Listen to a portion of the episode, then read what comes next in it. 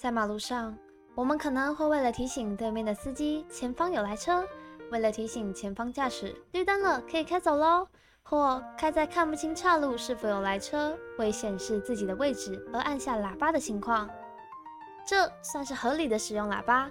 也相信一般人没事不会恶意乱按喇叭，毕竟喇叭的分贝可不小，扰民乱交通乱按喇叭也是会被罚钱的。大家好，这里是逮完报新闻。今天要来分享的故事就是关于喇叭的干改文。元抛走进 Seven 买一个布丁吃，想说外面怎么会是有佩蒂娜一直在按喇叭？干，一走出来，原来那个佩蒂娜就是你！拍完这张照，林北油门赶紧催了起离开现场。隐约能看到楼上有几个探头来看的阿北，尴尬发作。拍完这张照，那么元抛拍的到底是什么照呢？是可爱的猫这个反转给了我们满满的可爱，而不是是满满的惊喜。还好离开的快，没有继续扰民，不然大概就要收到罚单了。像元抛只是买个东西，很快回来还好说，要是办事个一小时，那就真的是个有点不合格的主人了。离开一下就这么会？我们来想象，你离开那么久，会收到多少张罚单？看着自己的户头，计算所有的开销。是不是深刻的将不要把宠物关在车上太久当成至理名言了？还有饭真的好可爱，做多端也没关系，我可以。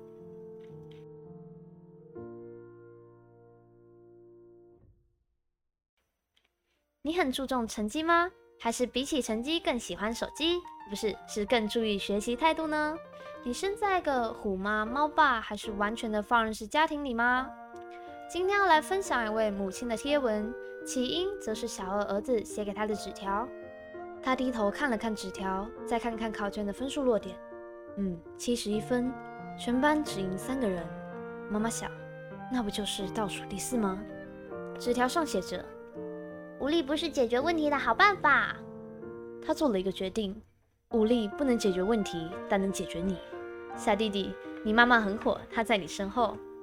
留言里能看到，这位妈妈不是一个人。留言里能看到，这位妈妈不是一个人。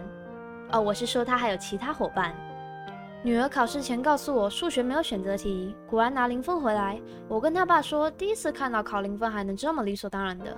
我女儿直接装作考卷分数还没发下来，能拖一天是一天。也有说，揪楼上楼下妈妈一起约时间，最近流行，是指武力解决问题吗？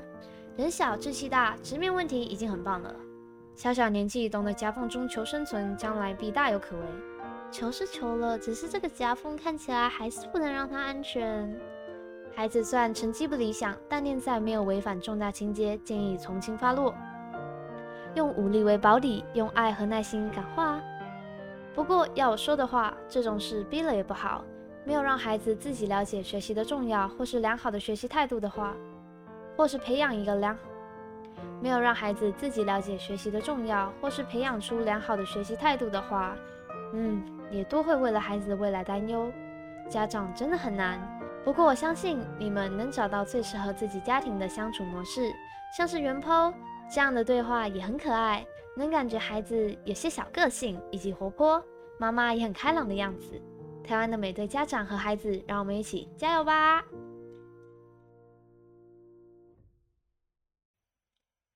许多店家在开店前都要做好准备，像是餐厅要进行清洁维护工作，服务前准备、服务前会议、服务区准备等等。水果店则可能需要进货、补货、排货，再扫扫地，诸如此类的。像是我妈妈是开水果店的，三四点起床进行相关的事前准备，等到货确认啊、排货啊，有时也会自己去商行什么的，总之就是要早起。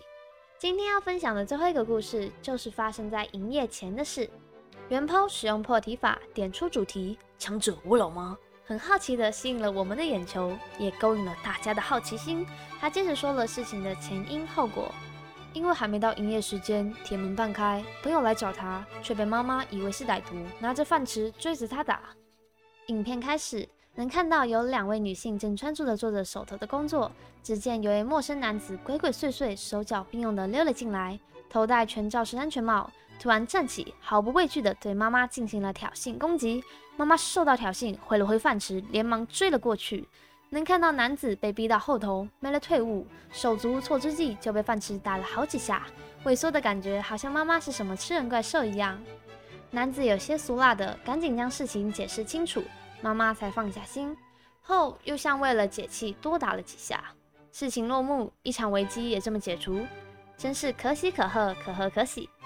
台湾在过去也有类似案件发生，营业前铁门半开，恰巧收银台附近也没人看着。这样无形中的大意就被歹徒瞄准，也行窃成功。这次的事情被误认是歹徒的友人为大家做了一个很好的错误示范，无论是在行为道德上、地点的选择都有些欠妥。所有计划着或是有着行窃念头的人，赶紧打消这些念头，放下屠刀，立地成佛吧。想想看，要是做了这样被打、被制裁的行为，就会发生在你身上。好，没什么威吓力。那就希望无论是在住家还是工作地点，都要小心并做好安全措施，关好门窗什么的。好在这次真的只是个小玩笑，要是妈妈拿饭吃过去，反被对方当成人质，那也是很可怕的。妈妈很勇敢，但也是因为店中不止她一人。